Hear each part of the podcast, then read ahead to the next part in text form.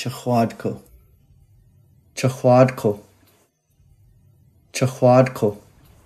Hit the water. The Lake Union is a good memory for me. My name is Warren King George.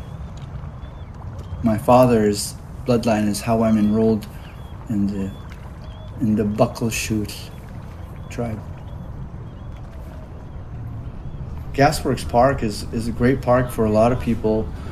Most people who visit the park, I don't think they have any idea of the traditional history and the traditional value of that area, of that banks of the Lake Union. And last time I was there, uh, I got to fish that, that water with my sister Leanne, who carries the traditional name Sualit. And uh, we got to fish uh, together. We fished for sockeye. We got to uh, exercise a treaty right. Sockeye salmon, wad, wad is the way you can say that in Lushootseed. You know, it's, it's rare that we get a, a treaty sockeye fishery. wad, and we fished in Lake Union.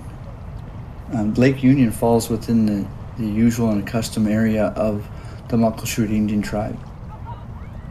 The place that she and I fished was very near uh. Chahuadco.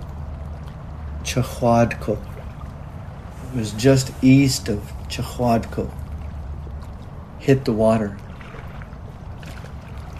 That was a was an old fishing site, an old village site. So it it was a, um, it, it meant more to me than just fishing and spending time with my sister and exercising the treaty right.